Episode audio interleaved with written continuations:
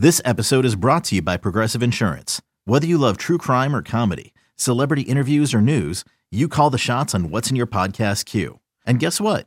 Now you can call them on your auto insurance too with the Name Your Price tool from Progressive. It works just the way it sounds. You tell Progressive how much you want to pay for car insurance, and they'll show you coverage options that fit your budget. Get your quote today at progressive.com to join the over 28 million drivers who trust Progressive.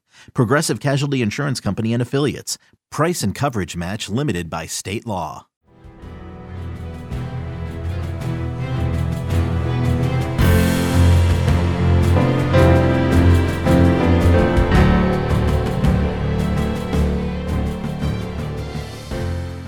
Welcome back to the Junkyard Dogcast, everybody. I'm Jake Rowe with Dawgs 24 7. With me are my guys Kip Adams and Rusty Mansell, also of Dawgs 24 7. And we got a, several different things to get to today. It's, we, we're not going to spend a ton of time on one topic, but we have three main issues we want to cover.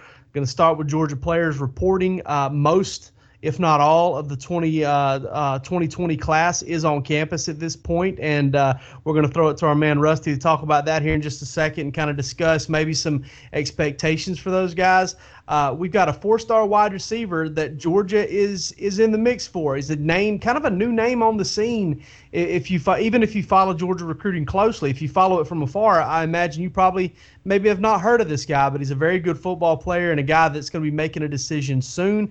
And we have kind of our first guest on the podcast. It was kind of unintentional that it worked out this way, but Greg McElroy from ESPN and the SEC Network is uh, is going to be on in the second half of the show. I did an interview with him about Georgia's quarterback situation, Jamie Newman, JT Daniels, and and he gives uh, some really good stuff on that. Thought it was so good that even though it wasn't really done in podcast format, we felt like man, there's a lot of stuff here, and we feel like everybody would really enjoy uh, hearing it. Uh, but Rusty, going to go to you first here. Players reporting. You said last week that they would be in on Wednesday, and that's one of the reasons we waited um, kind of an, an, extra 24 hours to do this because we wanted to have players have a chance to to report before we you know talked about it. Um, big time for those guys. Uh, do you know if there's anybody left from the 2019 class that that hasn't checked in yet? Um, from the 2020 class, I don't know JT Daniel, he's the one right now that would be a part of that class. Uh, Tre' McKitty, I think, is finishing up uh, some things. I'm not sure Tre' McKitty's here. I don't anticipate that being an issue. Um, but yeah, you know, the big question was this morning in, in the last 24 hours was when Kelee Ringo was getting here. There wasn't a, you know, I knew for sure he was going to be here uh, at least Friday afternoon. This young man coming from Arizona, so I understand he's moving a lot of things. Um, but he has arrived in Athens, from my understanding, late last night. He is processing his paperwork, and all those guys are, uh, from from what I understand, all those guys are there, um, except for McKitty, who I'm anticipating uh, soon.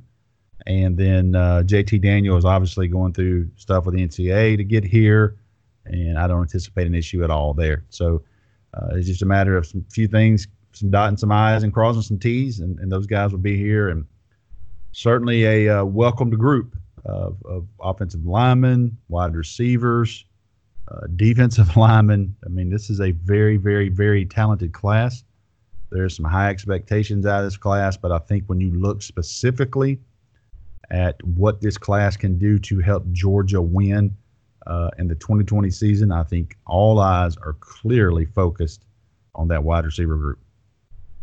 Absolutely, man. And, you know, I wrote about it this morning. It's it's kind of one of those things where there's not an automatic. You know, there's not an automatic guy in there that you know is going to come in and be an impact guy or or or do it. And it's not because they're not talented enough. It's just kind of where Georgia is in terms of programming. The number one wide receiver is back.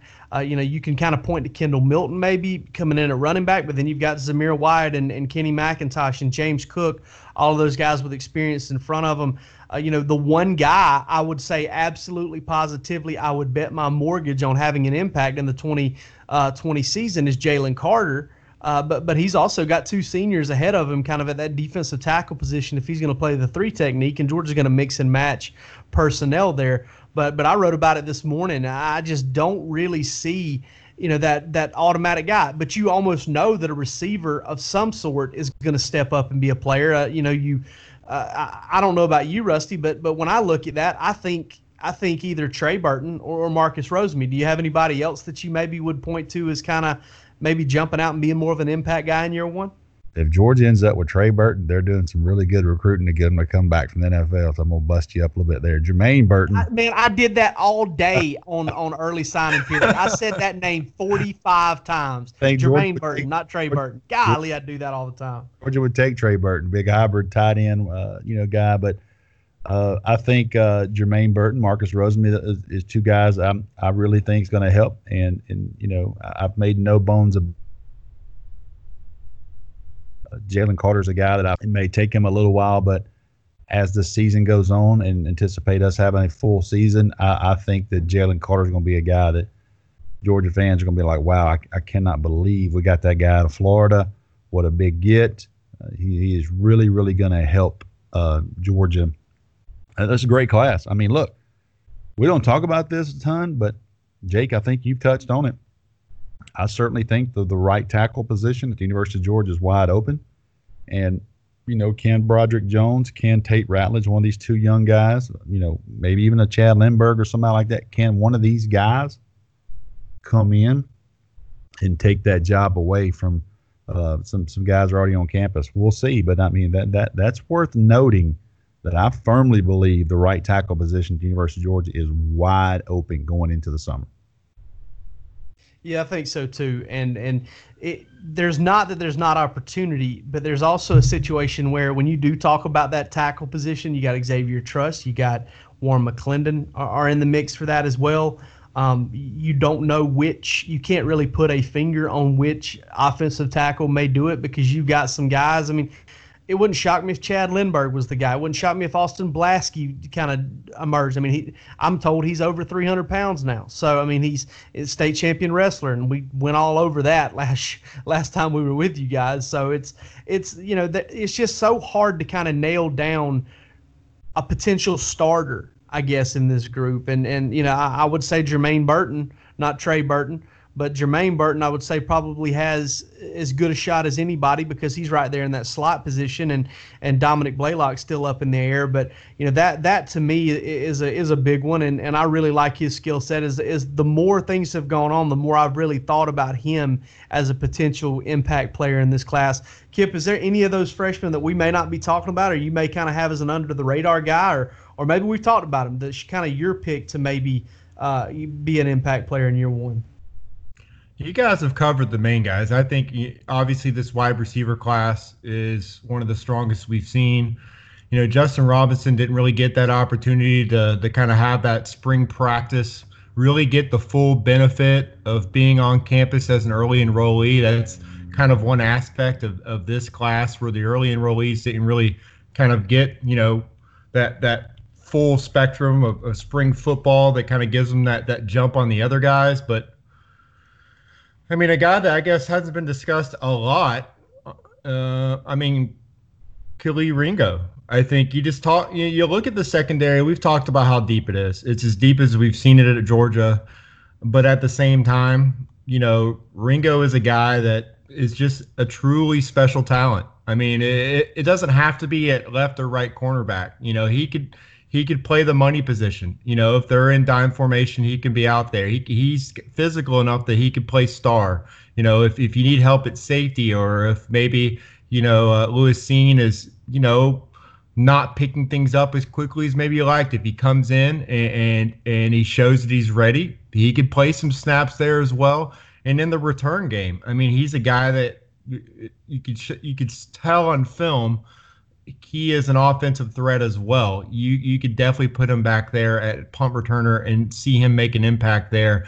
I just think that he's got that big time ability with the ball in his hands, and he's also just a truly special talent at cornerback. That even with the guys they have right now on the roster, Kirby Smart, you know, Dan Lanning, Charlton Warren, they're not going to hesitate to put him on the field if he can come in and show he's the most talented guy for the job. So I think maybe not you know in key situations early in the season but as the season progresses he could start taking snaps away from other players who are more experienced and by the end of the season you know could be in that too deep at potentially multiple positions cannot wait to to kind of get ears to the ground here in the next three or four weeks.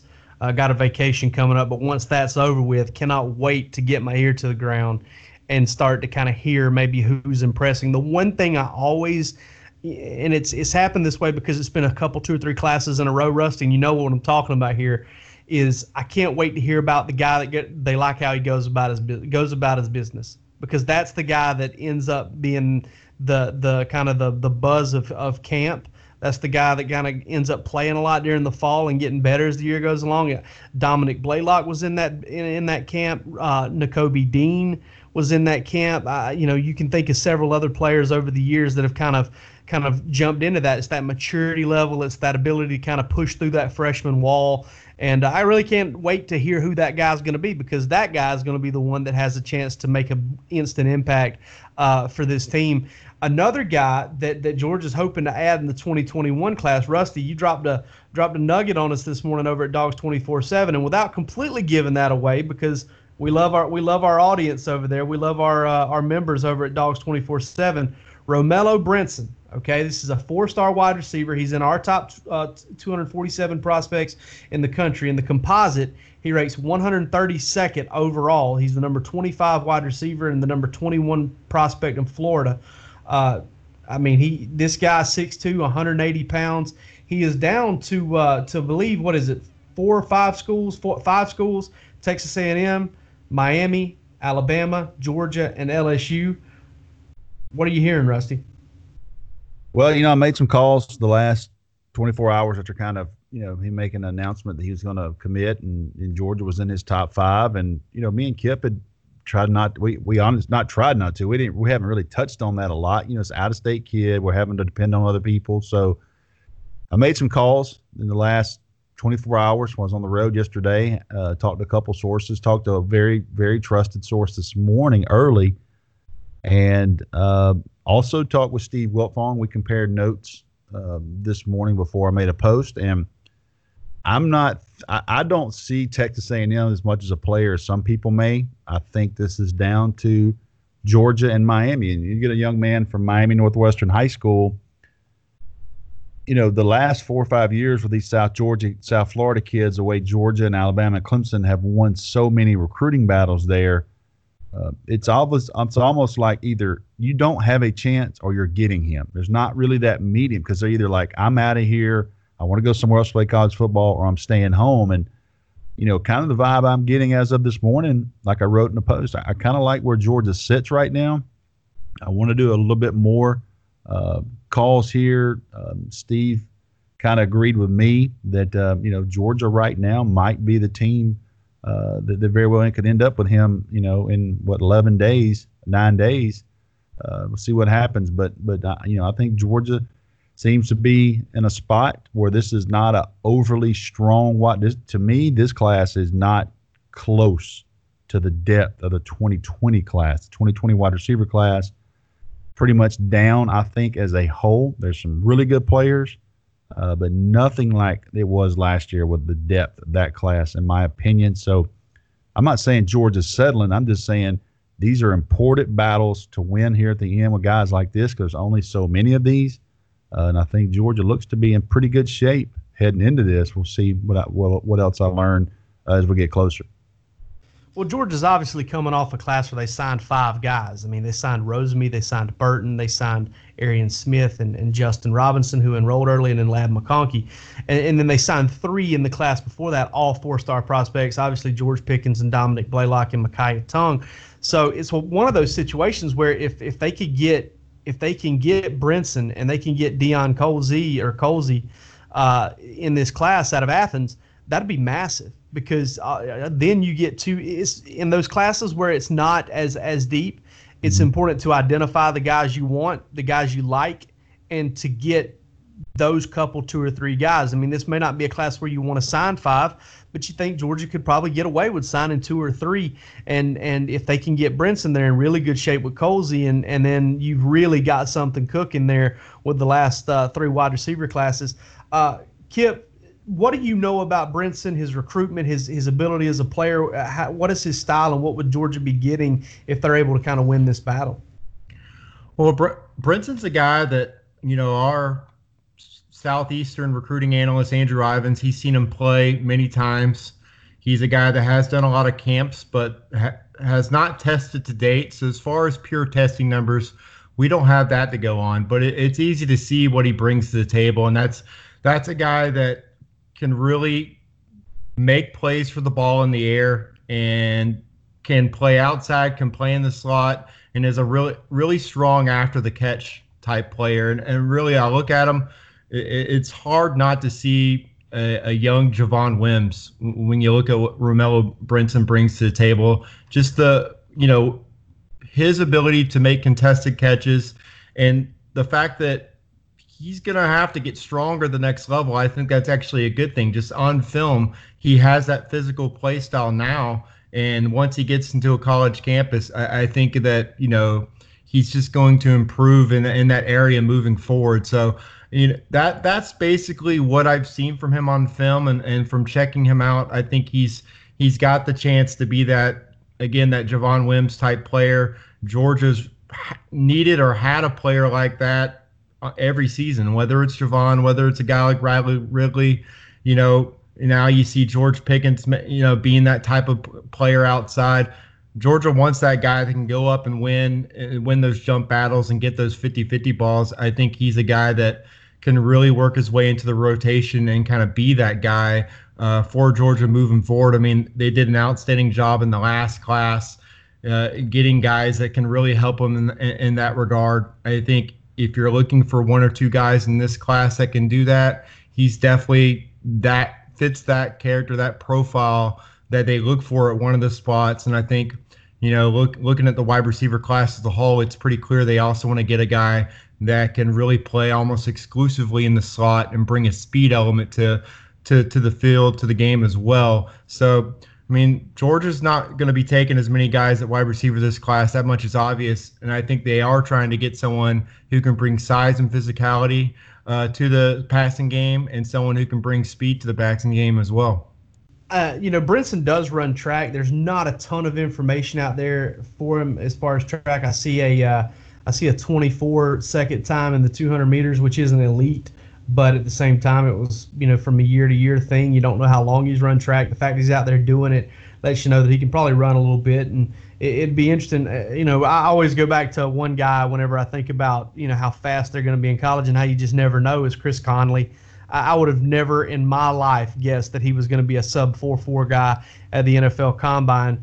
Uh, following his recruitment, following him at Georgia, but uh, he he he was. I mean, he was absolutely a burner, and uh, that was you know kind of something about his game um, that that kind of uh, that kind of took me off guard there when he went to the NFL. Kip, what do you know uh, about Brinson's recruitment uh, just in general?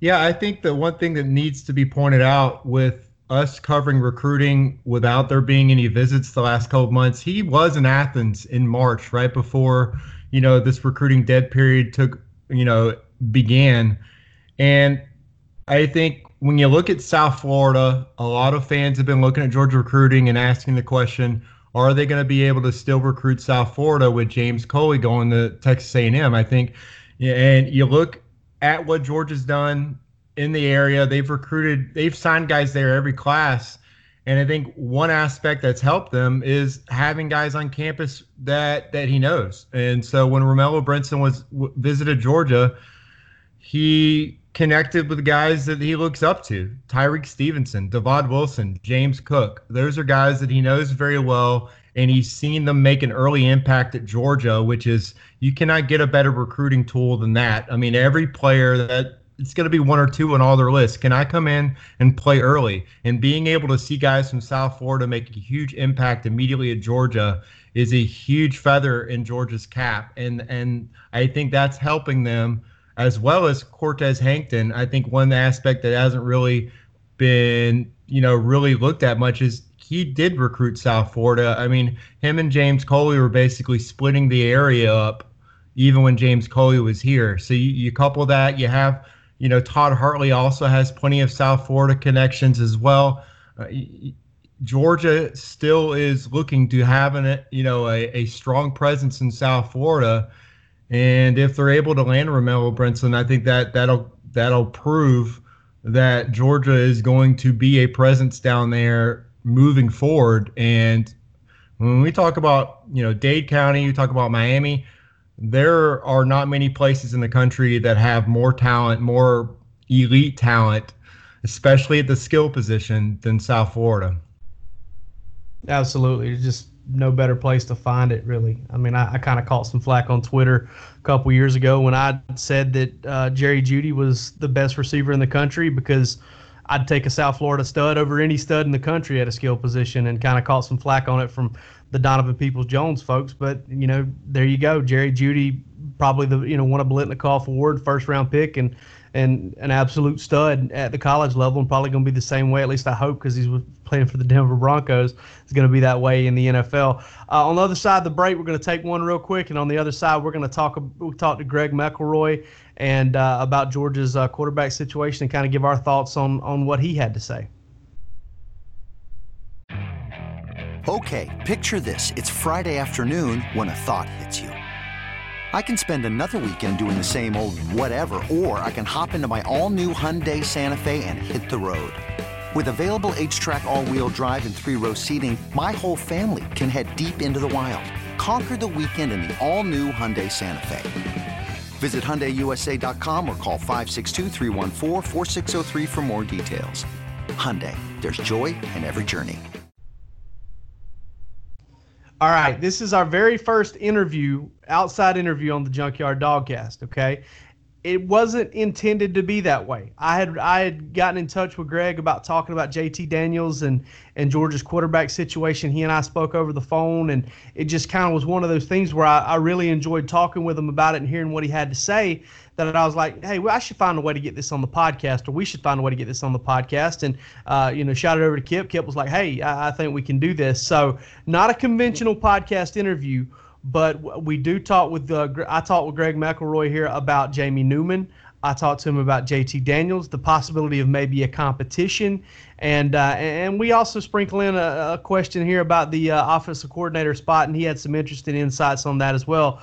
So without further ado, uh, here's Greg McElroy. As somebody who's been in a quarterback room, the competition, kind of how guys take it, how it can make Georgia better, those types of things. Well, I mean, first and foremost, I mean, we don't know anything about JT Daniels' eligibility. So, I mean, until we know something about whether or not he's going to be eligible this year, you know, there's not really a competition uh, as far as I'm concerned. I mean, it's Jamie Newman.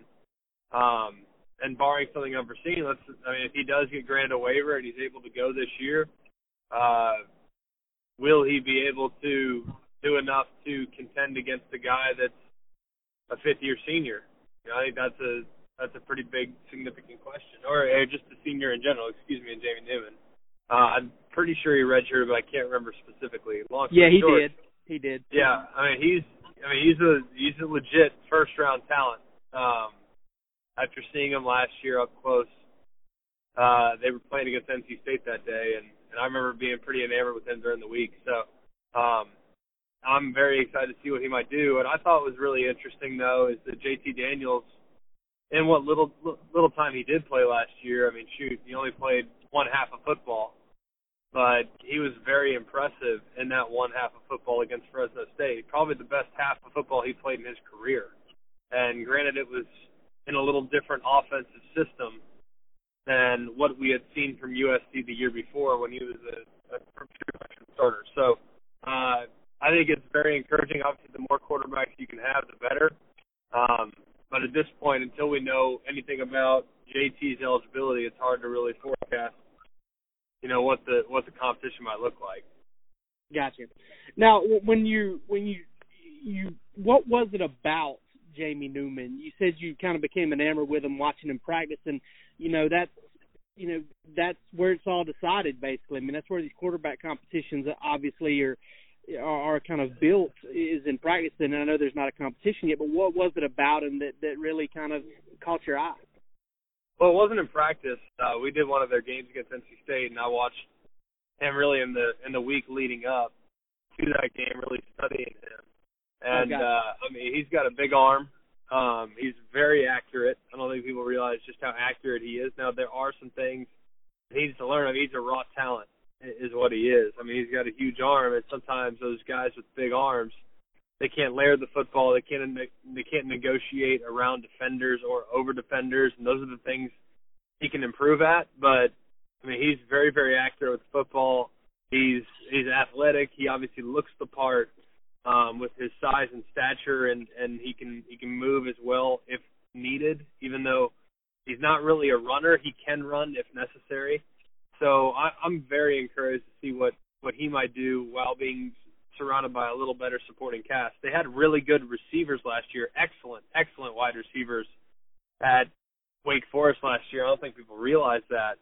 Uh, but they had three legitimate studs at wide receiver. I would actually argue that Wake Forest wide receiver last year, uh, prior to Surratt's injury, were more impressive and a little more consistent than what you saw from Georgia throughout the first part of the season. So uh, I think when supported though with an offensive line that's got really I know a lot of inexperience, but a lot of really good quality players, um, and some guys with the ceiling that they have there at Georgia. It's it's going to be interesting to see how they grow and what type of chemistry they can develop over the summer.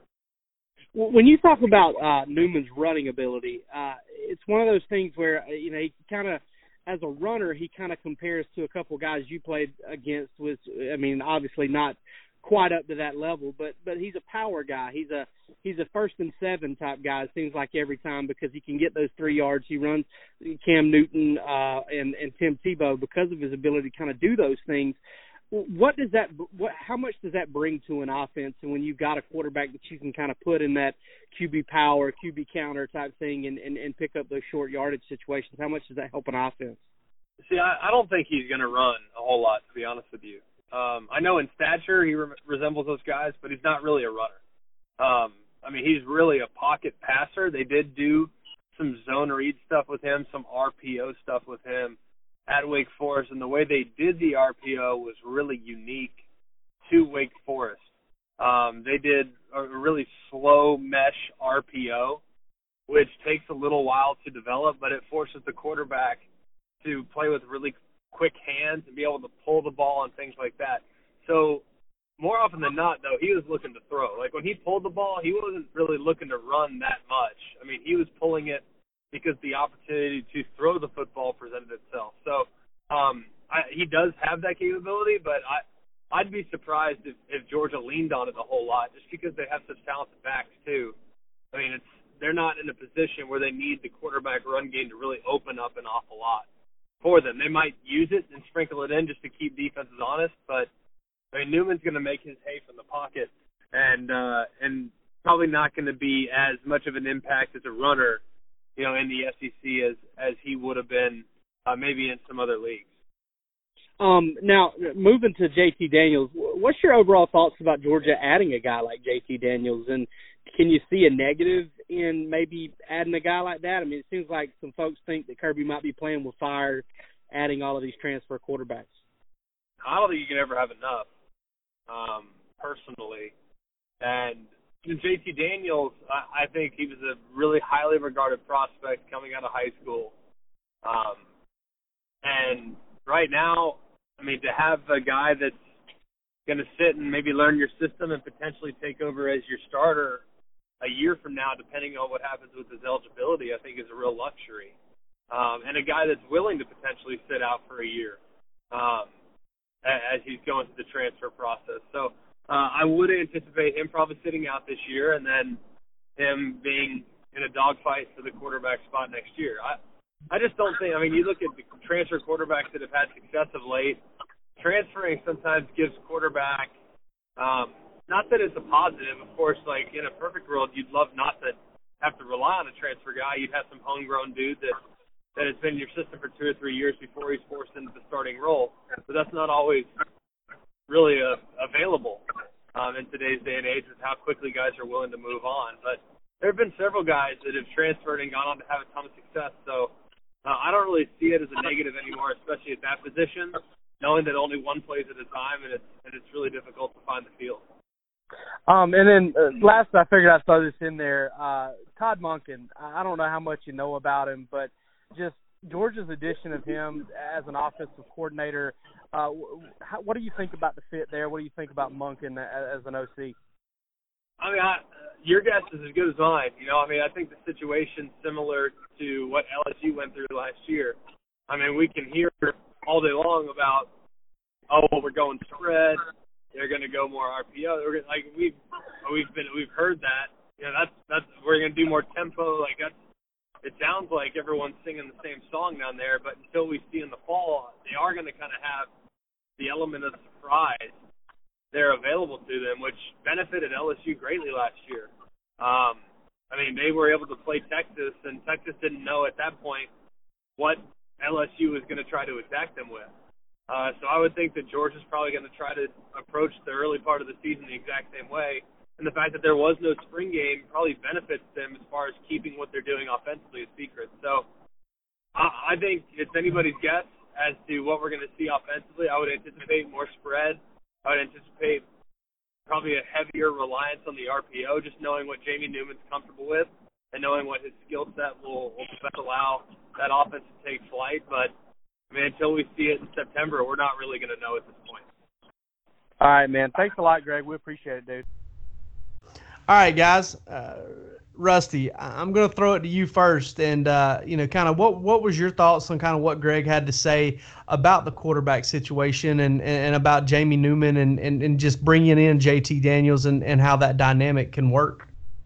I mean, I kind of agree with him with with the situation where he says, "I don't think you can ever have enough." That's his first first part of that, and um, you know, it's not a ideal situation to bring today's world, you know, these quarterbacks, you, you know, you want to have a guy and you want to have a guy ready to go next, and it just it just doesn't happen. And I don't know how all this played out with JT Daniels. I'm not going to sit here and try to say that we knew everything was going on. We we caught some bits and pieces there, but I think the the main part, you know, that he talks about is is JT Daniels' willingness to say, listen, if I'm not in if I'm ineligible, I'm okay sitting a year.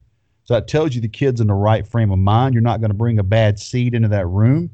And uh, I, I, just I can't overstate enough the, the part where he talks about you got to have a guy, you got to have a quarterback, and if you have an opportunity to get multiple guys, uh, you just never know. Because look, if Georgia doesn't have JT Daniel, let's just say JT Daniel is eligible, and Jamie Newman is rolling.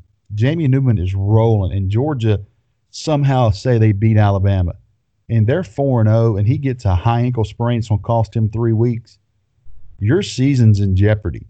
But, and if JT Daniel is eligible and you have that depth, then you make and keep rolling. You just don't know. And you look at, uh, let's go, let's take one example Ohio State. They played Clemson with Justin Fields with a sprained MCL. Let's be honest. We know we've all covered Justin Fields from high school up.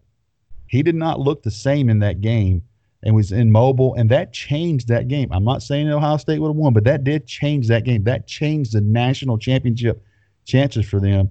So when you boil it back down to what he's talking about, and I go back to his uh, his his first quote, I don't ever think you can have enough, and it was a no brainer for Georgia. Probably once they figured out there was legit interest there, to take that chance on getting him there, ineligible or not, and see how things unfold. An absolute no-brainer. I mean, there there's just no downside. I mean, I know there was some concern about there just being too many cooks in the kitchen and all that stuff, and just been too much, too crowded at the quarterback position. You know, I told somebody the other day when they asked me about it, a friend that asked me about it privately. If you got four quarterbacks and there was a good chance you're going to lose one or two of them, what's the difference in having five quarterbacks and the chance you're going to lose two or three of them? You're still going to get back to the same number at the same time. I mean, listen, you can't, you can't. There's a reason JT Daniels is transferring to Georgia, okay, and it's because of the the the ease with which one can transfer now because of the transfer portal. There's no way a coach can restrict where a guy can go anymore, and there's about to be uh, almost certainly a, a one year uh, a one-time transfer exception for a guy to be eligible right away, that's going to ramp it up too. You can't just sit here and say, "Well, I don't want to take this transfer because you know it might block this one guy." Well, too bad because that guy, if he gets blocked anyway, or if another guy gets blocked, he's probably going to take off, and that's just the way this thing is built now. And you got to stockpile the quarterbacks and make sure you got your numbers and make sure you got guys who want to come in and compete. And as I pointed out on last show, 2021, all right against Clemson, Georgia is is almost certainly not going to be forced to play a first time starter now. All right. Now, there was some things that could have happened in the 2020 season that might have changed that. But Georgia's got to travel to Charlotte, to Bank of America Stadium, to start the 2021 season to take on Clemson. And and if everything goes like it seems like it's going to go, and that Jamie, you know, sorry, Jamie Newman's the starter in 2020, and and uh, and and JT Daniels is the starter in 2021, then you know JT Daniels is going to be the starter. He's going to have you know 11, 12 starts under his belt, maybe more if he's eligible this next year and, and, and get some playing time. But it's it's a no brainer. There's just no other way to look at it. It was the absolute right you know thing to make or decision to make. Kip, was there anything about what Greg said that stood out to you? I mean, I I think he hit the nail on the head. You just Georgia had at least one one spot, one initial transfer spot remaining and there's not a more pos- important position you could try to, to to fill that spot with than quarterback. And to be honest, I mean, they haven't had Jamie Newman in practice yet. Now, again, I, I think he's right. Until we know for sure that JT Daniels is eligible, it's Jamie Newman's job to lose. But at the same time, you want as much competition as you can get at that position. It's only going to help your team. Uh, I, I don't believe that quarterback controversies are as negative as people make them out to be. I think it's it's quarterback competition just like every other position. And unless you've got a guy that's coming in that's an established all-American, then you you want to give yourself the most opportunities, the most chances to to basically have lightning strike. And it's not like this is a new thing. The only thing that's interesting about it is that Georgia's brought in more than one guy. But I mean, you look at the last three Heisman Award winners. Uh, how many of them won the Heisman at you know at the school that they they signed with? Uh, you know that they began playing with. I mean, Baker Mayfield, Kyler Murray, Joe Burrow. That you know they went to other places. They went to what they felt were better opportunities for them to develop and to playing meaningful football games, and that's I mean, that's what both Jamie Newman and JT Daniels have done. And so I think it says a lot about Georgia that both these players decided that this was the best opportunity for them. You know, uh, six months ago, people were talking about Georgia's offense and whether Kirby Smart could, uh, you know, turn things around and, and really bring the most out of the potential they they have on the roster and and field an offense that could – put them in situations to potentially win national championships. And now we have two of the five best transfer quarterbacks available choosing to go play for Georgia's offense. I, we were discussing again will players want to play under Kirby Smart uh, based on what the offense looked like last year? Not, I mean, not only did he bring in a guy in, in Todd Monken that a lot of players are excited about playing for. But I mean, they successfully out recruited other programs for two very talented quarterbacks, brought in maybe the best wide receiver class we've seen at Georgia. And the whole narrative has changed. Now we're talking about Georgia's offense, you know, having a quarterback competition and potentially being one of the better offenses in the country if one of these guys can win that battle and, and really showcase what we think is an elite, uh, you know, skill set. Whether it's JT Daniels, whether it's Jamie Newman, I just think the one thing that really stands out to me is just how that narrative has changed. Now Georgia has too much talent at quarterback. I mean, we're talking about uh, how could they take a second quarterback? I think that that's just a humorous change uh, of storyline to where we were six months ago.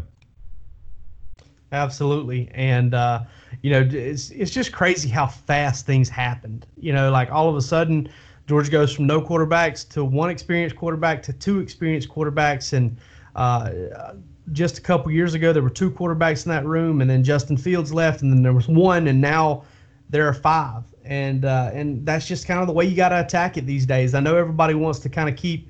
There, there's been talk of maybe recruiting one elite guy and then kind of recruiting a developmental guy and then recruiting another elite guy and all that stuff listen, man, you go get the best players you can possibly get. You get them in there, you let them compete, you let them duke it out, let them kind of make their own personal choices on whether they want to be there or not, and then you just keep stockpiling them, and and it's going to work out for you. I mean, that's just the number one way to go about it. There's no way to walk on eggshells and, and balance it any other way. And, and I'm with you guys. I absolutely agreed with Greg and thought a lot of what he had to say was important, not just about that, but just about, you know, the, the I thought he had some cool stuff say about Jamie Newman and how he was impressed there and, and kind of about Georgia's offense and, and, and Todd Monken and all of that. But, um, you know, obviously y'all heard it and, uh, and we wrote about it earlier this week, but that was the interview in full. And that's all we got for this edition of the Junkyard Dogcast. I'm Jake Rowe with Dawgs 24 7. They're Kip Adams and Rusty Mansell. And uh, you guys take it easy.